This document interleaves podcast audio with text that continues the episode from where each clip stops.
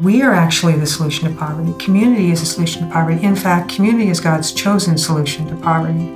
Like, even if you go back to Deuteronomy 15 and everybody thinks you're going to hear verse 11, which is, We'll always have the poor among us.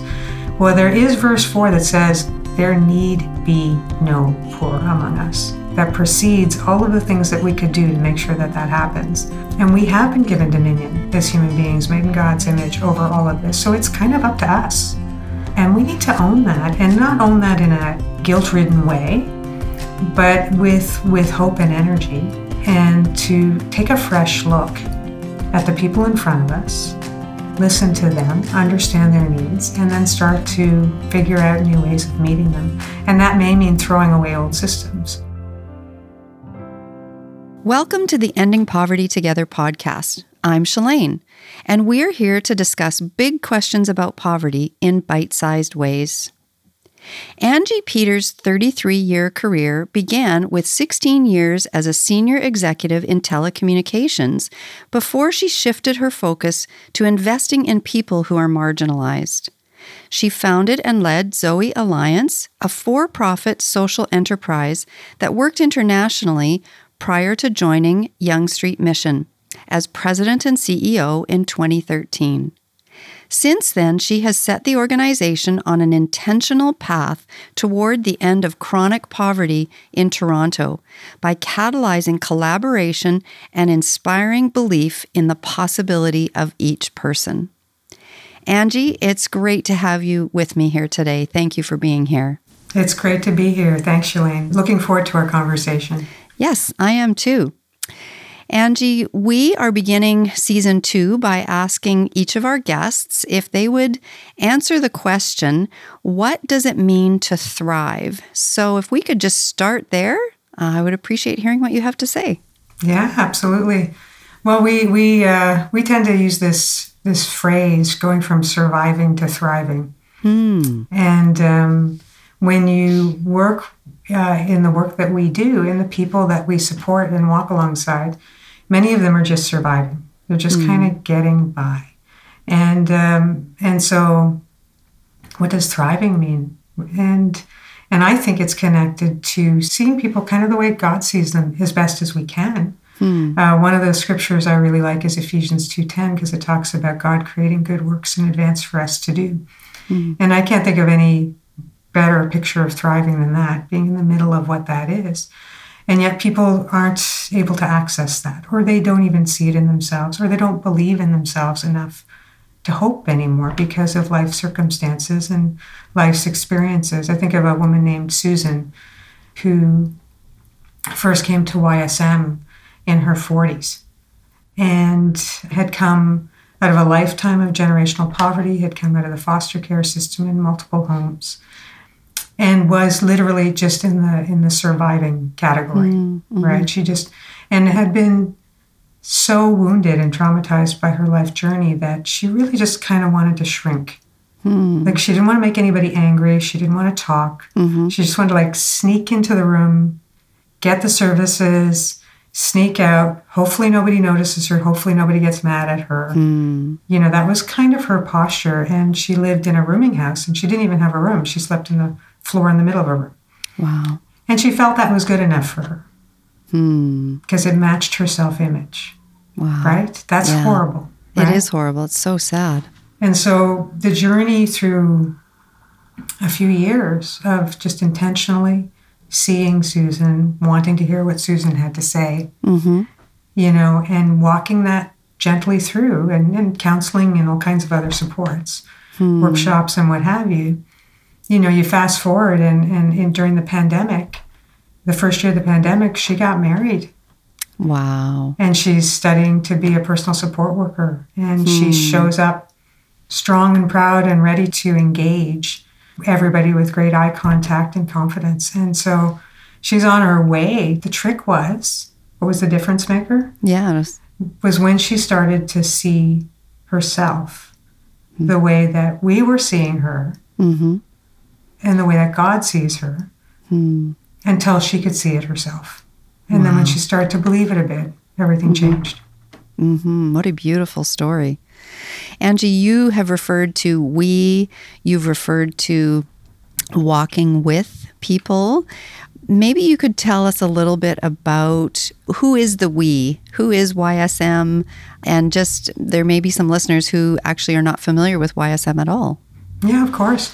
Yeah, so Yonge Street Mission is Toronto based. We've got a Toronto focus. We're 125 years old, so we we just celebrated our 125th anniversary this past year, and we were founded in 1896 by John Coolidge Davis, who was a Baptist minister back in the day when the social gospel movement was sweeping North America and missions like ours were being set up. And, wow, that's uh, quite the legacy you've got. Yeah, it's amazing. It's a, we did a, we had a fun celebration this year, and so we are were founded to serve the poor and vulnerable in Toronto, mm. and uh, in the words of our founder, really to be, you know, between the preachers and the people. His view mm. was that a hmm. lot of people wouldn't walk into a church right for various reasons and yet it was the church's mandate to step out into the streets mm. and actually be there and fulfill sort of the matthew 25 mandate mm-hmm. of, uh, of very actively and practically helping mm. to meet the mm. needs of people mm-hmm. so you know it's 125 years later we're a lot bigger mm-hmm. we have a campus of five buildings in regent park that serves regent park moss park and st jamestown and if you add up the uh, the populations of those communities living under the low income measure after taxes, it actually represents the highest density low income community in North America. Mm, in North so America, not even yeah, just Canada. Yeah. Wow. So it's pretty high density. And then the other building that we have is our building that is uh, purpose built for street involved youth mm-hmm. called Evergreen, and that's on Spadina now and um, and that's a fun one. That's it's it's uh, it's a building that pretty much has everything in it that a street involved youth would need to move off the street and forward in their lives, with the exception mm. of hmm. housing. We we work with housing partners. Okay, so yeah. can you just give me an idea when you say everything street involved youth would need? What might that include? It just starts with a welcoming open door. Um, mm So we have a very low barrier approach to entry. Mm-hmm. Youth can come in; they don't really have to tell us their real names if they don't feel like it. They don't even really have to mm. talk to us if they don't if they're comfortable, mm-hmm. um, and receive you know food and a warm place to sit and just feel safe. Mm. Um, clothing, showers, laundry, all of the like the very pure basics. Mm-hmm. Very practical. Uh, it's, it's practical at the beginning, and then as relationships are built with staff, as comfort is built with the mm-hmm. environment, then you know then everything else is there too. So there's a counselor on the floor, mental health counselor on the floor. Mm-hmm. There are care managers who work with individuals, help to understand them, help them to work towards their goals as they're able to sort of realize them and state them. Mm-hmm. Um, and then we have a health center floor. We've got dental services. We've got okay employment services, housing supports, education supports, you name it. Mm-hmm. One of the things that I caught early on in your comments there is as our staff have opportunity to build relationship with people. And that just really resonates. We at Food for the Hungry, that's the essence of how we do our work internationally, is because we believe that that changing to the place of sustainable and thriving, sustainability and thriving, comes out of relationship. And I noticed on your website that you use the Excel model. And I'm wondering if you could talk a little bit about that because I think it really connects to this whole idea of development. I think oftentimes people think of development as something that only happens internationally. And so I'd love to just have you expand a little bit on what is what is development and what does it look like here in Canada in the in the work you're doing? Hmm, that's a great question. Um, yeah, and you've tapped into like when you mentioned the Excel model. That's mm-hmm. our model for our community development work. Mm-hmm. Our model for working with individuals is Rise. So okay, tell yeah, me. Yeah. So um, we our theory of change is like a if you can picture a pyramid with three levels, and at the base is changing lives. So mm-hmm. our model for working with people is respond, invite, support, and engage, and our services are are, are kind of mapped to that that model of walking mm-hmm. with people. And then the next layer is building communities, and the last layer is transforming Toronto. And in building communities, because we think you have to work at all three levels simultaneously to Mm. realize our goal of ending Mm-hmm. chronic poverty, because people can do all their best work to heal Mm-hmm. and move forward and build capacity and, and start to work towards their, their goals. Um, but they will bump up against barriers in community. We Mm-hmm. know that. And they will bump up against barriers in the system. Sure. So in community development, what we do with Excel is we actually, it is actually, because I was in international development before I was here, Mm-hmm. it's sort of our leave the village strategy. Hmm. Um, so we engage, so E is for engage, Mm-hmm. existing resident leaders. Okay. So you're identifying people who are already in the community who already have the respect of others or are in some way acting as leaders. Is that what you're acting as leaders or have something that they want to do. They're invested in community, and we Okay. have an asset-based community development approach where Sure. we believe that people have value to bring. Yeah. They're not objects for receive, receipt of our services, right? Mm-hmm. Um, and so we, we we identify those leaders. We work with them.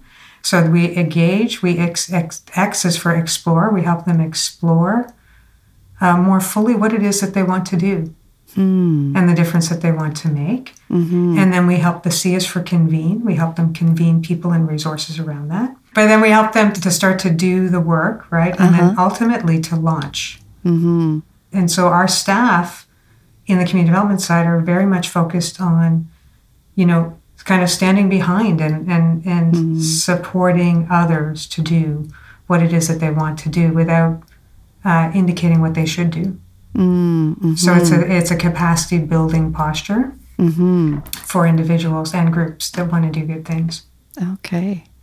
And do you want to speak a little bit more to the rise piece? Sure. Yeah, yeah.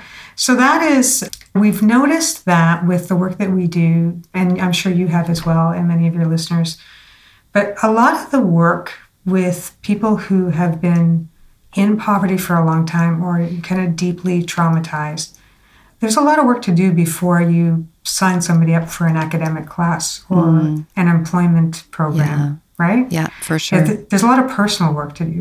Yeah. And in our model, that's the R and the I. It's the respond and the invite. And I, we think Hmm. actually about 80% of our work happens in that space. Hmm. And uh, and it's really it's like Susan's story, right? Mm-hmm. It's the couple years of when she comes to a meal, making a point of sitting down at the table and asking her what was going on, and being you know being willing to you know hear her, Mm-hmm. which is a surprising thing from her standpoint, right?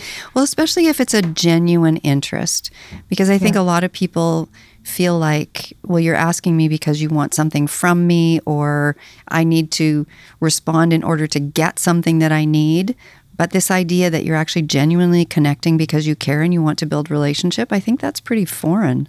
Yeah, yeah, and so that those response-based services are all our relief-based services, but it's within that context of getting to know the person and and helping them to get to know themselves. Mm-hmm. And then the I or the invitational services to healing. So when somebody's kind of ready, right, they can go into formal counseling if that's appropriate, or into any of our workshops around basic skills development and that sort of thing. That that just kind of gets a person to a place where, and this is what I always think is the magic moment, Hmm. when someone is verbalizes, they say, "Well, you know, I kind of always wanted to," Ah, and they fill in the blank because then there's hope there. yes, that long suppressed dream or childhood longing that Yeah. actually gets to surface. Yeah, and so then, well, then you know, if you throw in the employment supports or the other supports, at that point they're going to stick Mm-hmm. uh, because the person has built enough um, sense of self worth and awareness uh, Yeah. and hope to to stick with Yeah. whatever it is that comes next. And has, it would seem to me, experienced enough sense of support and safety because that's a pretty vulnerable thing to tap into what those longings and those dreams are. And if you have forever felt like it's not possible, then why would you even go there? It's just a, a heartache and a disappointment. So it it sounds very much to me like you're creating a safe place for people. Absolutely, and that's what we want to. That's then that's kind of goes right back to our founder and and really what's carried through the decades is um, really really just going out, you know, we're going out out of the context of our identity and and, and our calling and our mandate.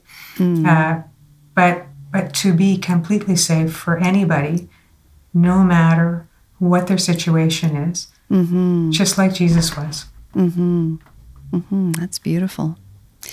Now, when you're talking about those three layers of the triangle and they're all working together, systems. I mean, we are in a season in culture, in history, where systems are under fire and there's systems that have been chronically broken for a long time.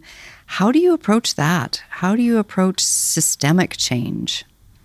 Well, I like what you said at the beginning, one bite at a time or in small bites or something like that. Mm. Yeah, Um, yeah, bite-sized um, ways. I mean, I think first you have to start with knowing your organization and where your strengths and gifts are. You know, nobody can, nobody is the answer to everything, Mm-hmm. uh, clearly. And so uh, it emerged for us. We started looking for where's the avenue of advocacy that we would be able to and be equipped to uh, help make a meaningful difference, Mm. to change a policy that would make a, a meaningful difference Mm-hmm. in the system. And what would that be? So we've been talking about this for several years through the leadership, and we had ideas, but then it kind of emerges Mm-hmm. at a certain point.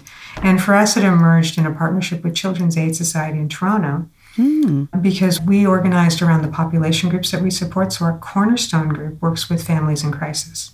Okay. And what was different a little bit about the way that we work with families is that we would work with the whole family. So the whole family has a care manager, and the whole family has goals, and then each individual has goals. Mm-hmm. And we, the, the care manager, is supporting all of that. Wow. And it was leading to pretty fantastic outcomes for people. So, so we ended up with this massive. Marcia Shelton is the director who designed and built that, and she's just brilliant. And immediately, her team was inundated with a waiting list um, of people sending us families that that they wanted us to work with. Um, And in in the course of that, Children's Aid was in their own journey. And I want to give Children's Aid a lot of credit Mm-hmm. they were realizing they were sort of analyzing their own outcomes and they were realizing that they have a disproportionate number of, of placements into care of children from black family households and indigenous family households. Mm-hmm. and our, our cornerstone group was working with a lot of black families. So they reached out and said you know can we work together to try to change this? And what emerged was our program where we have jointly funded shared staff. Mm-hmm. and when somebody calls Children's Aid on a family, instead of that person starting an investigation, they send the family to us. Okay. And then our care manager goes in and starts to try to understand. Children's Aid has almost always been called on somebody because of a condition of poverty, not hmm. because the parent doesn't want to be a good parent. So, for example, I don't know if you've had a boy, I had a boy, and he had years where he just grew I have three boys actually. like crazy. yeah, they're like and weeds. Yeah. keeping keeping the pants the right length is a challenge at a certain point, right? And shoes. And oh shoes, my goodness. yeah, Yes. right. Yeah. So like so many things that might look like neglect mm-hmm. are actually connected to poverty, and so our care manager goes in and you know deals with all of these things, and the goal is the mutual goal of Children's Aid and ourselves is to keep the children in the home, unless there's a real reason to pull them out. Right. Um, and then also to to shorten the period of time for reunification. Uh, Okay. so we're working on those two things, and we are using our measurement and evaluation system to kind of track the interventions that are making the biggest difference. Hmm. And then together, Children's Aid and YSM can take that to the ministry, the Ontario ministry, the funder, and say, we have proof Hmm. That this works, Mm-hmm. which means these are the services you should be funding. Mm-hmm.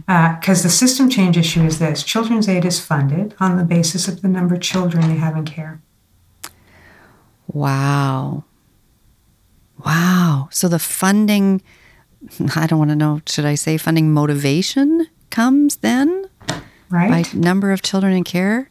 Yeah. Wow. That's that's unsettling at best. Yeah, yeah. Wow. So the shift, if we can get that shift, which we believe we can, I mean, we Mm-hmm. probably have another couple of years to work to do together to kind of Mm-hmm. mobilize that. And I have monthly calls with the CEO at, at Children's Aid as we kind of just keep chatting, how are we doing? And, Yeah. you know, how should we tweak this and, and so on. But with the view of to the day when we will be ready to walk a package in yes. and say, this is, uh, like we'll have checkpoints with the government along the way so they know what we're up to, but Mm-hmm. walk the package in and say, here it is. here's your evidence. Because I believe what the government needs from us, what the system needs for us, is for us to show up with the answer. Mm-hmm. Because we're the experts, they're not. They're too far from the ground. Yeah, exactly. You're talking about creating the monitoring and evaluation. You're doing that. You're assessing how these things are going. You're going to be able to document that, create a data package. I would love to hear anecdotal evidence that you have. Uh, What kind of stories, what kind of change are you seeing in the lives of these families who you're being able to walk with on this journey? It's amazing, right? Like we'll see a family, like a single mom, right?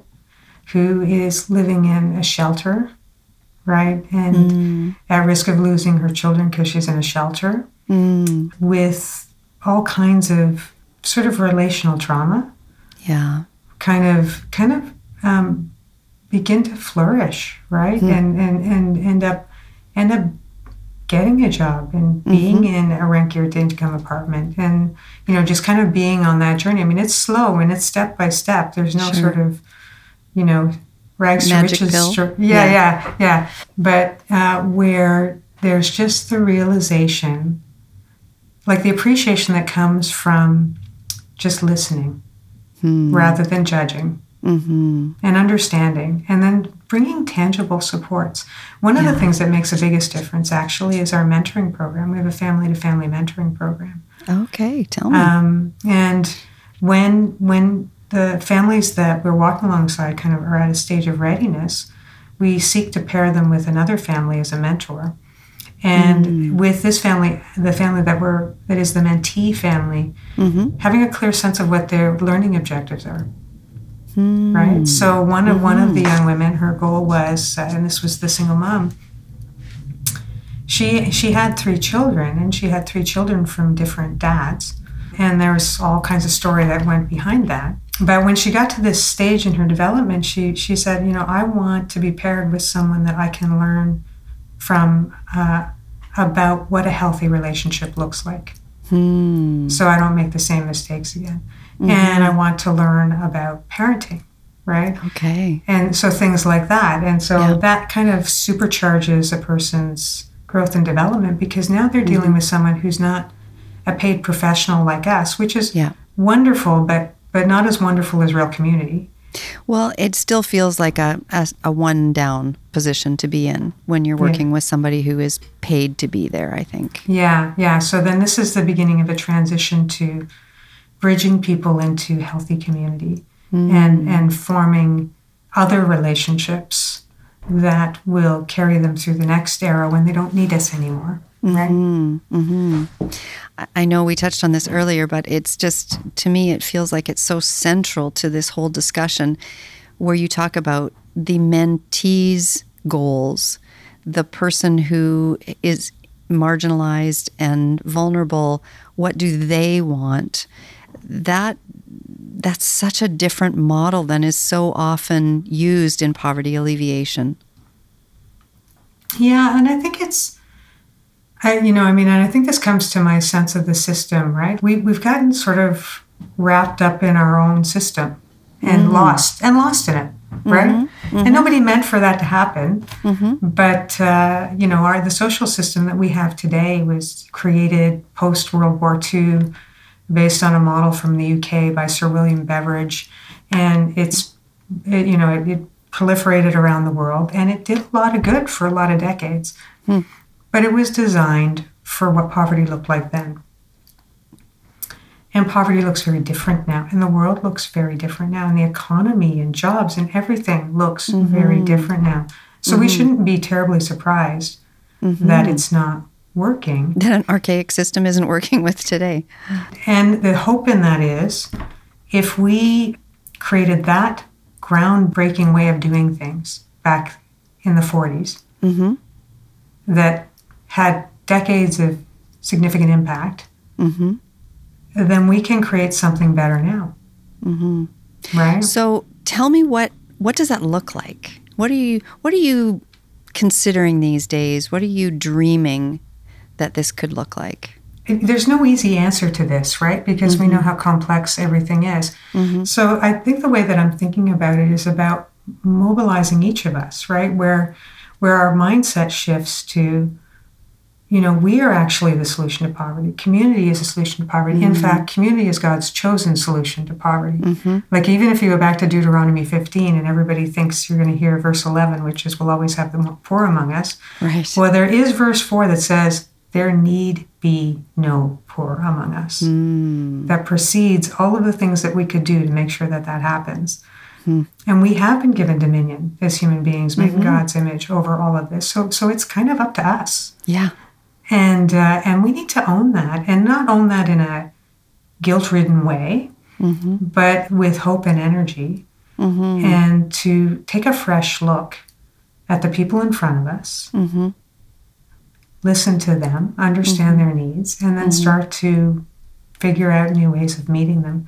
And that may mean throwing away old systems. Yeah. Uh, I think one of our biggest challenges may be we're trying to tweak what we have. Mm, as opposed to discarding and starting fresh. Yeah, there's great opportunities out there if we get creative. I'm, I'm hosting um, in May uh, something called a Poverty Hackathon. Okay. and I'm bringing together stakeholders from, um, you know, the different groups that hold some of the levers in society that can make a difference. And we're going to be having a hackathon around one particular sort of framed poverty problem to see what people can come up with. And I think we just need to do that, kind of throw out, Mm-hmm. throw out uh, or set aside our understanding of our current systems and think freshly Mm-hmm. with the people that we're trying to serve at the center of that conversation. Mm-hmm. Angie, when we were prepping for our time together, you made the statement nobody wants it to be like this or something like that. And that has been rattling around in my head even as we're chatting. What do you mean by that? Where does that take you in terms of your thinking right now? Yeah, well, I mean, it's very connected to what I just said too. It's sort of if our posture was one of grace, Hmm. and uh, we don't think this person's greedy or that person's lazy or this, that, the other thing. We just basically recognize that nobody would want a society with this kind of inequality. Hmm. Nobody would want a society where many of our neighbors are marginalized. I've never met a businessman who who said, "Gee, I want to build a business that is thriving and growing and super successful, and I want all my entry level employees to need to go to a food bank to survive." Right? Wow. Yeah. Like no. that. That just doesn't. Nobody wants that. If you ask people to describe the community we want, Yeah. it would be different than what we have. Mm-hmm. Which kind of leads me to the conclusion that we must be acting in ways that are leading to outcomes that are not aligned with our values, Mm-hmm. any of our values, Mm-hmm. which really leads to this question of, well, what can we do to change that? Yeah. Yeah. So then my question to you, Angie, would be what can we do to change that? Yeah. And- I set and with- myself up for that one. yeah, and with that we will wrap up our time because it's gone so quickly. But sure, what what do we do to change that? I think that we should each be ambassadors and go 1st And by be ambassadors, I mean educate ourselves, like learn what we need to learn to understand um, that aspect of poverty that most breaks our hearts. Hmm. Mm-hmm. Learn what we need to learn, and and then start doing something, Mm-hmm. and share what we've learned with everybody around us. Mm-hmm. if each person helped one person move out of poverty, Mm. this would be done. Yeah. You know, the founder of Food for the Hungry, his philosophy was people die one at a time so they can be saved one at a time. That's right. And that seems very our, our our organizations are very much in alignment on on these basic philosophical pieces. I also appreciate how you are putting into words the practical, how we can actually practically make a difference. And it's very much connected to that, isn't it? It's the one person at a time. What can I do? And then who can I be re- in relationship with? Yeah, and we all have something to give. We have something called our Give Six campaign that we launched in our 125th year. Mm-hmm. And it's it's Give Six because we're in the six. Toronto is the six. Mm. Um, and we basically say everybody has something to give wherever you are. And, mm-hmm. and it could be as simple as if you speak another language. Ah, yes. And you want to give six coffee language coaching sessions to someone who is trying to get business equivalent English skills so they can mm-hmm. get a mm-hmm. job, you could help a foreign trained professional move out of poverty. Wow. Yeah. Right? Like, yeah. I mean, that's just one simple, like, there's so many of them. Yeah. And we think it's really complicated. And it can be. And mm-hmm. there are specialists who need to do the really hard stuff. For sure. But there's so much that isn't like that that people yeah. can do. Yeah. And I think when we approach those kinds of connections with humility to recognize that I have as much to learn as I and probably more that I need to learn than I have to give, then we can see the relational piece not being transactional, but being uh, more of a mutual kind of benefit to everybody involved. Mm-hmm. Absolutely. Yeah. Anything else that you were hoping I would ask you today before we wrap up? No, I mean, I've just really enjoyed the conversation. I love what you're doing. I love your organization and what it stands for. And it's just a privilege to to be a part of the work. I hope that this inspires people. Mm-hmm. The one last question I would have for you if someone's listening today and they have been inspired and they want to learn more, what's the best way for them to connect with YSM or to get more information, perhaps even about volunteering or being involved? Sure, yeah. And so if you go to ysm.ca, mm-hmm. it's pretty easy to find the volunteer button, like to drop down, and then okay. there are there are listed current opportunities, but also a place to click there to get in touch with someone.